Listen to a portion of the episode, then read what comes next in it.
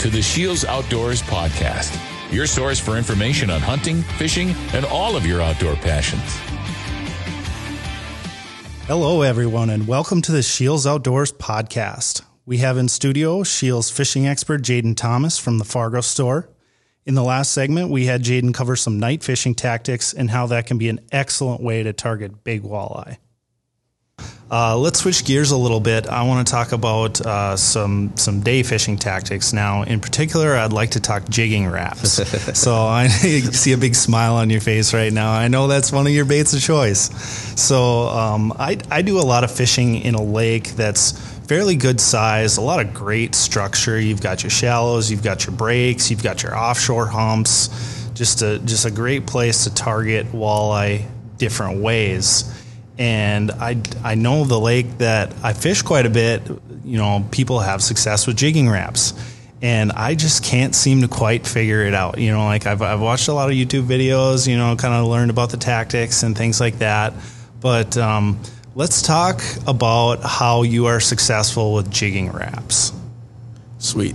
I love talking about this. This rip, this rip jigging style has caught on the last like five to seven years. My favorite way to catch walleyes. Uh, jigging Raps my favorite. I love throwing shiver minnows as well. Uh, like throwing like baits like ripping Raps or even big plastics on paddle tails. Anything that involves this rip jigging, I love doing because one, it targets usually some bigger fish in the system because you're fishing so aggressive. Two, uh, you can trigger bites even when fish are kind of neutral, not really may- maybe willing to chase because it's an instinctual reaction. And three, you can stack fish up really quick. I mean, with these ta- this tactic, especially when you're pitching a jigging Rap, you can literally pick apart a school fish by fish.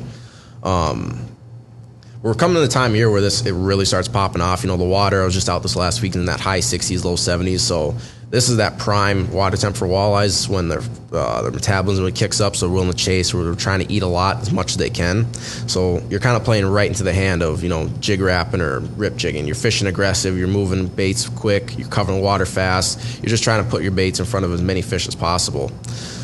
When it comes to jigging Rap fishing. Um, so it's really versatile. You can do it anywhere. Uh, shallow, deep. You know, I pitch them, vertical jig them. You can slow troll them and pop them off the bottom. Okay, so what I, I mean, what I find really interesting about jigging Raps and what you mentioned is the versatility. So to me, when when I'm thinking about tying on a jigging Rap, I think okay, fish are really aggressive, so they're willing to hit it right now. So you touched on that you're willing to put on a jigging Rap at any time. So let's talk post front fishing. You know, the fish are usually pretty finicky. I mean, light biters. You're still not hesitant to throw on a jigging Rap at that point in time? Oh, absolutely not, because uh, you're triggering strikes. I mean, these fish, they have to, they almost have to hit it. How this bait works when you throw it out and you pop it off the bottom, it, it you're doing like a two three foot sweep with your rod every couple seconds. So you're popping this bait, it's darting off in every random direction. You don't know where it's going and you let it fall on a slack line, it darts in a completely different direction, just dies. And that's when most of your hits are going to come is on the fall. Um, but these fish, I mean, they see it, and the first thing they see is just a dying bait fish. Even that fish isn't necessarily hungry in a feeding mood. Its instinct is to hit it. You miss, you actually miss a lot of fish, not because you maybe didn't get the greatest hook set, just because they're just they're only swiping at it. They're just taking instinctual quick swipe. That bait's only in their mouth for a second or two before they spit it back out. So you really don't got much time to get the hooks into them. A lot of these times, how you're working this bait, you don't feel a bite. Uh, all your bites, like I said, are going to come in uh, pretty much one of two ways. Either on the fall when it's on a slack line, or you go to rip it off the bottom and that fish has already inhaled it or it's pinned it to the bottom. So very rarely do you feel the hit.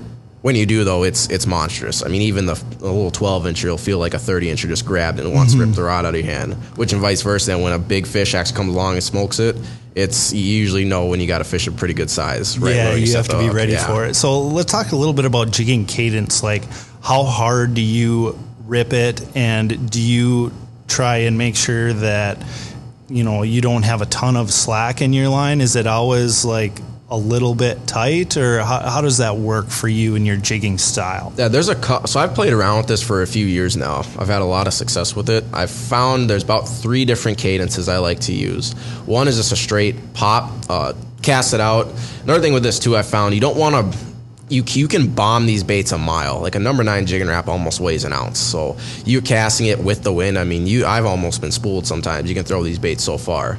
What I found is sometimes that can actually work against you. I don't like making very big casts if I don't have to, because um, usually when you're making these big casts, you, you can be working some pretty deep water. So this works shallow to deep, but my favorite zone to work these baits is anything deeper than 15 feet of water, 15 to 35 is where I've had best luck with it. But when you're making such big casts, deep water, you have a lot of line out there. There's a lot of distance between you and the fish. Even when using a no stretch line like a like braid, like I like to use, and uh, medium, medium light with an extra fast tip, even though you have a lot of quick reaction and no stretch, that's a lot of distance between you and you know, let's say you got a f- five pound wall on the other end, um, and you have very small hooks on these lures. These are originally ice fishing lures, so the hooks on them are very small. You have a small one off the front, small off the back, and only like a number eight size treble hook on the bottom.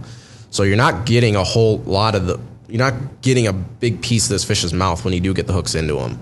So on such a long cast, you're very, it's even harder to get those little tiny trebles into the meat of you know a, a big walleye. A big walleye gets a pretty thick mouth when it gets to considerable size.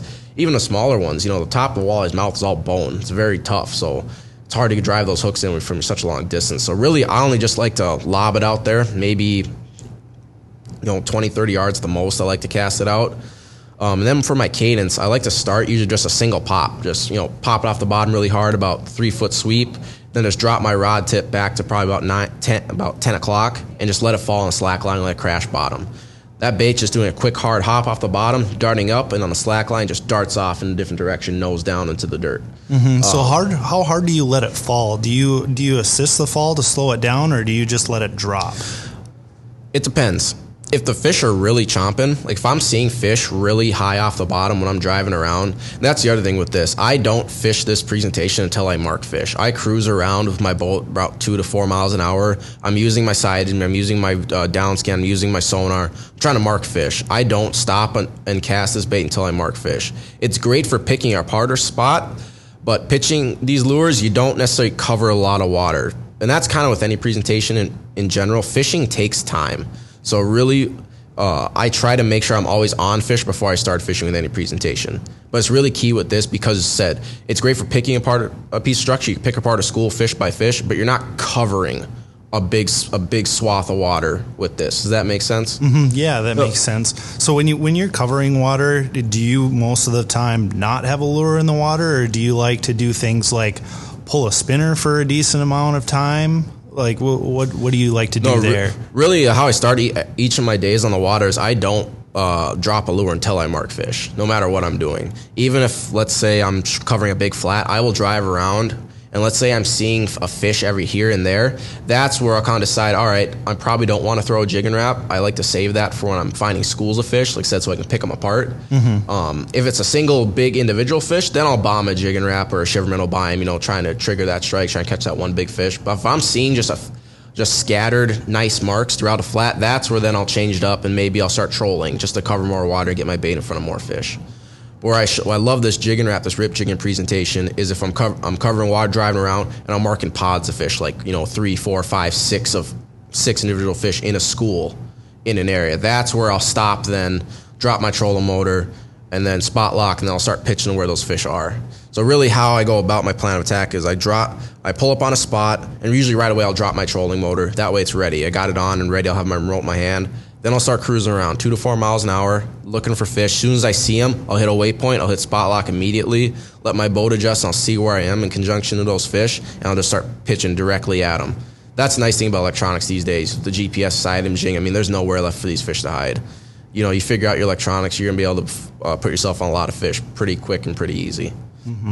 But going back in the cadence, then once I found those fish, like I said, I like to start with a individual pop. Uh, you asked how I let it fall. That'll really depend on the fish's moves. Like I said, if I'm seeing these fish are like sitting a foot or two off the bottom, those are active feeding fish. Those fish are willing to chase a bit more. That's where I'll let it just go on a completely slack line. Just let it just go crazy, hit the bottom, dart off in different directions. Um, the other time, I'll, the other thing I'll do then is let's say vice versa. Let's say I'm not getting strikes, or maybe I'm getting some light hits. They're not crazy crashing it, or I'm seeing fish a bit tighter to the bottom. That's where then I'll maybe keep it on a tonner line. One, I have a bit better control, I have a bit better feel when those fish hit it. Two, it glides off, not necessarily in just a, such a random direction, but it might fall just a bit more forward, a bit more slowly. It's giving that fish a bit more time to hit it. Because that's said, most of your bites are going to come on the fall. So the mo- longer you can get that bait to fall, the more time that fish has a chance to react to it and hit it. Um, Just the other cadence I would like to do is uh, I call it the double pop. It's like a walk the dog action almost in bass fishing. You know, you see guys when they're throwing topwater lures, they do that kind of uh, double twitch, get it walk in a V pattern. When I cast this out, uh, I'll pop it up. Then before it has a chance to crash, uh, I'll drop my rod tip just an inch and then pop it up again. So it looks like a uh, that when that jigging Rap pops off the bottom, it pops up, dives nose first, just a second, then pops even higher. So that gets this bait now probably five, six feet off the bottom. This works, I found really well in clear water where you can call fish in from distance. These fish can see really far. Mm-hmm. Um, also, when these fish are super aggressive, I've had these fish hit it when that bait. I know I know that bait set is like six feet off the bottom, and this I've watching. I'm big on watching my line. I'm doing this too. I'm using a high vis like a Fireline Crystal, Fireline Ultra Eight, and like a high vis green or crystal. I'm watching this. I'm watching my line. So when I know that bait's six feet off the bottom, I've seen it where that bait's only dropped like two inches. All of a sudden, my line just stops. You know, I set the hook and boom, I got a four pound walleye flopping on my live well now. Um, these fish I think people underestimate walleye as a predator overall because we've been so conditioned to, you know, live baits, got to move slowly, you know, feel the tick, let them eat it, feed it. Uh, end of the day, you open a walleye's mouth, there's teeth in there for a reason. These these are apex predators. They they mm-hmm. will hunt, they will chase baits down. I think I've seen the last few years we've really expanded the world of walleye to understand that. You know, look at the new baits that are coming out, the new techniques, this rip jigging, but. Uh, I love that double pump because you get that bait so high up and you just get those fish so charged up. It's amazing when you see those fish come off the bottom, you know, three, four feet and just smack your lure. It's such a great feeling. Yeah, I mean, I find that fascinating just the variety of different ways that you can fish walleye. You know, you touched on it like in the past, a lot of times it'd be, you know, pulling spinners, jigging, be finesse these fish, but they are predators. They're, they have those big teeth for a reason. And, it's amazing how they'll chase these baits. And, and I've noticed like I, I won't be catching walleye for a while, and then you know like I'll go in shallow and I'll try and target a different fish like a bass or a pike, and then all of a sudden I'm throwing on a, a Dardevle and I catch a four pound walleye on a Dardevle. It's mm-hmm. just it's wild. Yeah, we're never done learning. That's what I love about fishing. Is there's always something new to learn. There's always going to be a new technique, new bait that comes out that gets it done in a way that what we had before doesn't. And I grew, you know, I grew up uh, kind of traditional walleye fishing. First walleye I caught was on a slip bobber. You know, next my second walleye I caught was on a Lindy rig, and that's all I knew growing up. So I was about probably 12, 13 years old. Um, I started going to Devil's Lake a lot with my grandpa. Um, and if anyone's fished Devil's Lake, you know, this was back, you know, 05 to 2013 during the flood years. I mean, you were you were basically bass fishing for walleyes. For bass fishing for walleyes was a thing. You know, we were throwing jigs and plastic up in the trees in three feet of water. We were casting rattle traps through timber. You know, we were pulling crankbaits in nine feet of water. Um, at that time, though, just I think a lot of people didn't realize this is applicable to a lot of different places where walleyes swim. I think people forget, and I'm a victim of it too we get so conditioned to how we've caught fish in the past and how what's worked in the past, we forget that a walleye is a walleye pretty much anywhere it swims. Mm-hmm. You know, if something works here, let it be the Great Lakes or you know the reservoirs of Dakotas or the Clear Lakes, of Minnesota if you found a way to catch them there, nine times out of ten, you bring that to somewhere completely different. If you find the fish set up in a similar way, they're probably going to react the same way as those fish that you originally caught did. Yep, that's a great point. I mean, like we do a lot of fishing here in central Minnesota, but all of these tips and tactics are applicable anywhere where a walleye lives. Mm-hmm. All right, we've had a ton of great information here about tactics, styles. Um, what we haven't touched on is your rod and reel selection. Can you uh, can you talk a little bit about that? Yeah, so like I said, I've been doing this for quite a while now, and I've tried a lot of different setups uh, as far as rods and reels go, lengths, action, different gear ratios. I've really found uh, what's worked best for me. Um, has been I like a longer rod for this. Typically, I like anything from six six to seven foot. Specifically, what I've been using lately it's been two different rods. It's been the all both Shields Walleye series. It's been the 610 medium light extra fast just came out this year, and then the six nine medium extra fast. Um, I like these two rods for two different reasons. Uh, what they both have in common, they have very quick tips. So they're both extra fast action doing this this this is a presentation that can really take its toll on your body. I mean you're said you're pumping that rod nonstop three four feet at a time all day long. I mean i've done this i've done this for three straight days of pre-fish for a tournament two straight days of tournament fishing. And when i was done it felt like i just got done pitching seven straight games for nine innings of the world series. I mean my right arm is ready to fall off. So you got to use the equipment that's going to make it easiest on you. And i found is you got to have a rod that loads up really quick One, because when you pump that rod, just let the tip do that action. Let the let pump your rod so your rod loads up and let that extra fast tip just spring right back to uh, to attention. It'll pop that jigger Rap basically for you. Yep, and that helps with the slack line too. You know, Exactly. You, just have less slack, so you have more opportunity for a better hook set. Exactly, and that's also why I like a longer rod is you can do bigger sweeps with less movement. A seven foot rod, it takes a lot more less movement to move a bait three feet than it would a six foot rod. Um, the third part of it that goes into when choosing a rod, I usually lean towards something that's really soft. Like you heard me say, I like a medium light. A lot of guys might think that's a little underpowered, you know, for all this rip jigging. Like I said, you know, number nine jigging Rap weighs an ounce. But the reason I like a medium light, your hookup ratio is going to be so much better. Especially, I like to use braid. I know a lot of guys will say you got to use mono because you do lose a lot of fish uh, doing this technique. Like I talked about earlier, these baits have very small hooks on them, and you're dealing with a lot of times very big walleyes. You got a lot of pressure on those little hooks. So, but and that's where using mono, you have some stretch can help you land a lot more fish. The flip side of that is you don't have as much sensitivity. Now, we'll have guys tell you this isn't a very like bite detection type of fishing. You don't need that sensitivity.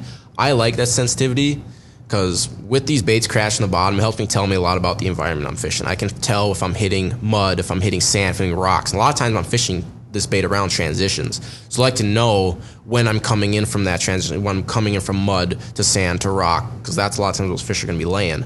I know as soon as I start feeling my jigging Rap going from a nice soft in the bottom of mud to ticking sand, I know I'm in the danger zone now. I'm probably going to get hit here in the next couple sweeps. Mm-hmm. So that's the main reason I like to use braid. It's for the sensitivity, and also like I said, when you're if you're fishing very deep water and maybe you are bombing this thing out, you need that no stretch just to be able to get a chance to get those hooks into that fish. Yeah, and that makes a lot of sense when you do the combination of braid and a and a lighter action Yep. rod. That Because medium light just with absorbs it all. Yeah, with your mono, you have the ability to stretch and feel more. With braid, you know, you, you don't. But um, it, combining it with that lighter action rod is a is a great way to do it. Uh, so nine times out of ten, I'm using that 610 medium light for. Uh, it works great for number sevens. It's a little, it's a little light for a number nine jigging Rap or a number three shiver on These ounce, these full ounce weighing baits. That's where then I'll m- maybe shift more to that six nine medium extra fast, just to have that medium power to handle a heavier bait a little bit better. But uh, things that don't change is I'm always using braid, usually eight or ten pound Fireline Ultra Eight. Something's going to cast very well, be very sensitive, very braid resistant. Um, next thing, I'm, I always use a leader. You always got to use a ball bearing swivel. I usually use a very small one, like size six or eight, and I'm tying anywhere from 18 inches to a three foot le- uh, leader of like 10 to 15 pound fluoro. You want to use really stiff fluoro for your leader because uh, how erratic this bait gets, I've seen it a lot where that bottom treble will come up and snag on your top line. If you're using too light of a uh, leader, like a six or eight pound fluoro, you have no control over that bait, and that bait's always going to roll over on itself. So that's the main reason I'm using such a stiff line. And instead, you're ripping this bait so aggressively, even clear water, that fluoro is pretty invisible. But these fish don't care. I mean, they're so focused in on crushing that bait, they don't care if there's. They're very, very rare, rarely are they line shy. Yeah, and then one thing you touched on is using that barrel swivel, which is super important because of the way that the, way the action of the bait it's moving and it's twitching all over the place. If you just tie it on to your braid, it's going to start spinning all over the place. Exactly. And a big thing when doing this too is when you're casting these, what I've noticed, and uh, it took me a while to figure it out. As you're pumping it back, you might feel like you're getting ticks, like maybe a purchase hit nipping at you, or maybe you feel like you're hitting bottom sooner than you should. A lot of times, what that is is a walleye is following it, is nipping at it, is swiping at it, but they're missing it. Um, so I've had fish follow very often, almost like in musky fishing. So what you got to do if you're pitching these jigging Raps or these shiver minnows out, whatever ripping bait you're using, when you get next to the boat, don't reel up right away. I'll spend maybe five, ten seconds just vertical jigging it, and a lot of times you'll get hits after that fish followed all the way in, seeing that that bait move forward. Once you start vertical jigging and give that bait a change of direction, those fish will it'll trigger something in that fish and they'll hit it.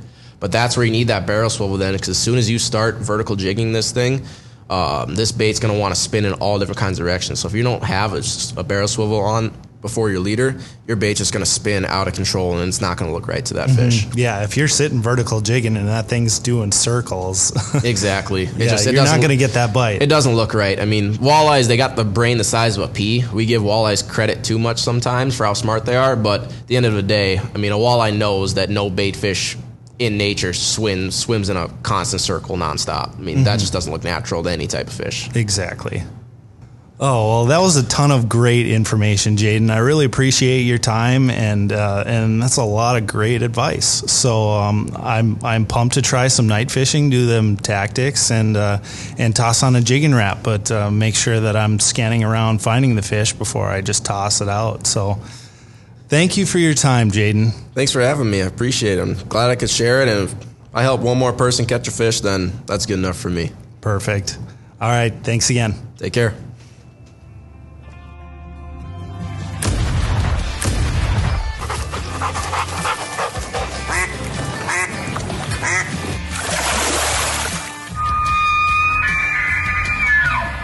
Thank you for listening to the Shields Outdoors Podcast. Stay tuned for future segments and visit our social media pages, Shields Outdoors on Facebook and Instagram for daily updates.